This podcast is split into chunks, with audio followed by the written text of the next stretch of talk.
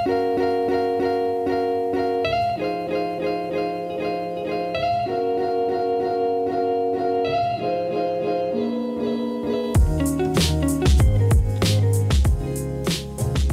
guys, welcome to our first um, podcast. Probably it's going to be a little bit of a test one uh, for weeks to come.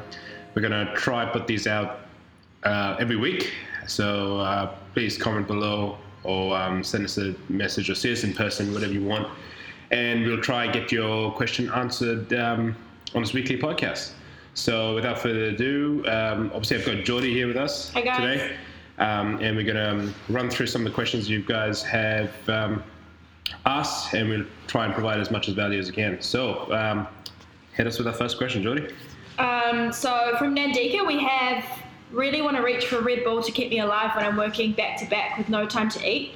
What should I do? I can spare one to two minutes to myself for refueling, uh, which is around four to five times in an eight to nine hour day. Okay, um, so Nandika, my suggestion to you would probably not be reach for that Red Bull. Um, it's going to give you a very short, short-term energy. Um, my suggestion would probably be keeping a few like either small snacks or some small meals just to get you through that day. Um, those are gonna fuel you and give you a lot more energy than that Red Bull would. Um, in terms of uh, caffeine is probably not the best way to keep you getting through the day. So yeah, and obviously. Um, depending on whether you're having the sugar ones or the no sugar ones, neither sugar or artificial sweetener is um, a good option. So yeah, that would be my suggestion. Uh, Ryan, anything to add? Yeah, um, just just on adding on to that, uh, also comes back down to planning, right? Um, you know, if, if you find yourself getting into a slump at you know the same time every single day, and you know you always get booked out, you know, maybe you um, schedule those uh, a break in that small spot, even if it's just for 15 minutes. You know, block it out, block it out on your calendar so no one can book that time out, and you go and actually have um, a, a good meal instead. That's gonna, um, you know, not spike your blood sugar levels up. Oh, sorry, uh, yeah, your insulin up, and um, you leave you crashing later, and it leaves you with more sustainable energy throughout the day, or you know, um, uh, till the end of your uh, shift. Um, question from Fred. Um, my steak and cheese pie and cream donut lunch left me still feeling a little peckish. Would your professional opinion be a second cream donut or a second steak and cheese pie? Um, Again, Fred, I mean, it totally comes back down to um, how peckish you are. Um, so, and how much work you've got to be doing, doing for the day. So, um, you know, if, if you, uh, you know, if, if that's like your one meal for the day, um, you know, so, um, yeah, like your one big meal for all your, sec- your one of two big meals of the day, yeah, you reach for the other, probably steak and cheese pie, because obviously it's going to have a lot more calories in it um, you know, fats in there as well, so it's going to keep your energy a bit more sustainable. The cream donut, nah, it's going to probably give you um, a bit of a spike in uh, blood sugar, and then you're going to find yourself a bit more into in, in a slump. So um, that's sort of my professional opinion. If I had, if you were giving me the choice to reach for the steak and cheese pie or the cream donut, but hey, I'm a savory guy, so that's me. Jordy. Um, I see in the comments, Logan, you've said maybe the McMuffin first thing in the morning may solve this, Fred. Um, to be honest, I would suggest the McMuffin over that steak and cheese pie. Um, at the end of the day, that pie is probably a lot higher in fat. Um, the pastry is probably not the best thing. Um, you probably, yeah, probably wanting a McMuffin over that pie, but as Ryan said, um, in my opinion, I'd probably reach for that pie over that cream donut as well. So, yeah.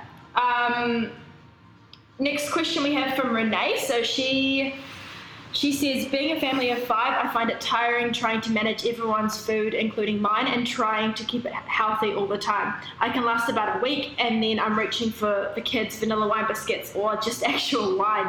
I want more from myself in terms of eating, exercise, but just can't seem to find that consistency, sadly. Advice, please. Um, Renee, I would say the biggest piece of advice I give to anyone would definitely be um, prepping in advance or just even planning in advance. Um, I would suggest maybe um, at the beginning of the week, cooking up uh, just a big bunch of meat like chicken or um, even some fish or mince, anything like that. Um, and then at the during the week, you can just grab that out of the fridge, freezer, whatever, and just add like quickly heat up even some frozen veggies. They're super cheap, um, super easy. Heat them up, um, super quick dinner, and yeah, that's you set for the week. So um, that would be my advice. Um, yeah, very very similar. So in, in terms of prep, but um, you know when I know the struggle dealing with um, kids as well, in, included that mix whilst trying to you know keep something stricter for yourself. Um, obviously, kids tend to be fussy and all that. So um, you know, with your prep, you know, try plan for the week. So you know, uh, thinking about what you're going to be eating for the week, uh, or what the kid or you know your uh, partner would like to eat for the week. You know, sit, sit down with all of them and plan it out together. Sometimes that works a little bit better, and then they're sort of suddenly sort of looking forward to it. And then while you um, are talking about it, you know, suggest one small little change you got you can make. You know, maybe it is adding um, a bit more. You know, two pieces of broccoli, cool with uh, whatever whatever you're cooking. Um, again, just as more consistent you can make this, uh, the more habitual it will become for the kids and the family uh, and the rest of the family. So yeah, prep in advance, um, or sorry, plan what meals you're going to be eating in advance with the family, and uh, make sure they have, I guess, some sort of um, input into what they're going to be eating. Um, yeah, that's it for me. Um, I'd also suggest um, you say that you're reaching for vanilla wine biscuits for the kids.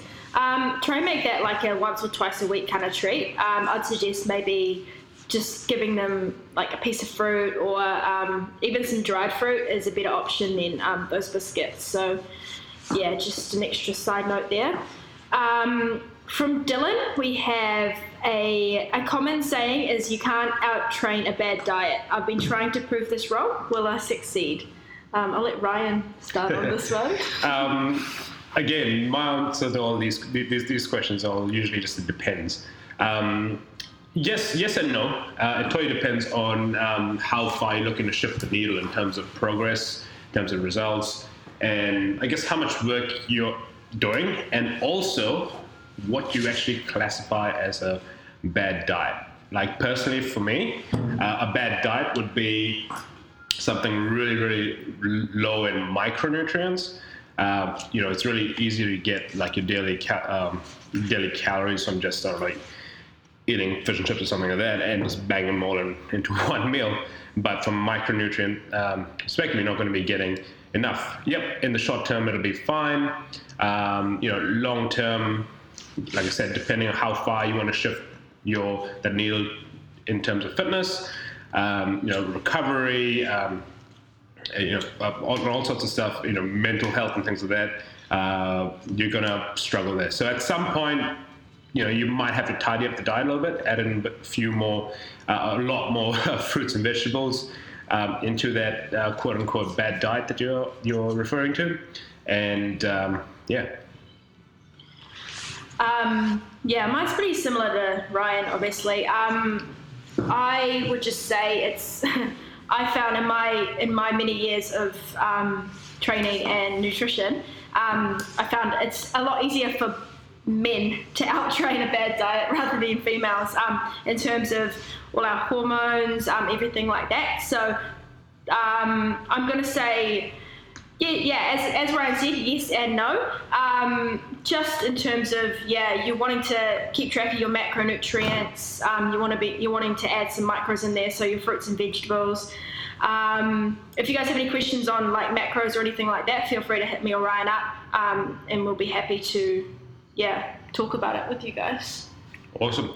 And last, um, one last question. Um, someone's uh, DM me and asked, didn't want their name to be public. Um, was how many times a week uh, should you actually be training or doing CrossFit type of stuff uh, um, to see results? Now, obviously, that totally depends on very, very similar to um, Dylan's question how far and how fast are you looking to shift that needle in terms of getting results. Um, usually, I suggest um, a minimum of um, four Uh, starting out, you can start with three, but a minimum of four to make sure you're getting enough volume, enough workload through the week, uh, so that we're not coming in every single week and consistently being sore. Uh, gives a chance for a body to adapt to um, the things that we do here. Um, gives the body a chance to learn the mechanics, you know, the technique, uh, so that when we do apply intensity, you know, having to think about, you know, what 10 different things that your body's doing at the same time. Um, so yeah, so four days a week is my uh, usual recommendation. Um, but then again, you also have to factor in um, uh, your rest of your life, right? So you know, how, you know, getting with kids, new baby, new job, uh, you know, whether you're working shift. But usually about four is usually my recommendation. Squeeze it around again. In terms of coming, in, um, when I say four, I mean I don't mean four times coming in and hitting it really hard in the gym. I just mean four days of uh, at least 40 minutes of physical activity. So, you know, you could be coming in, in, into the gym and doing, say, four classes a week.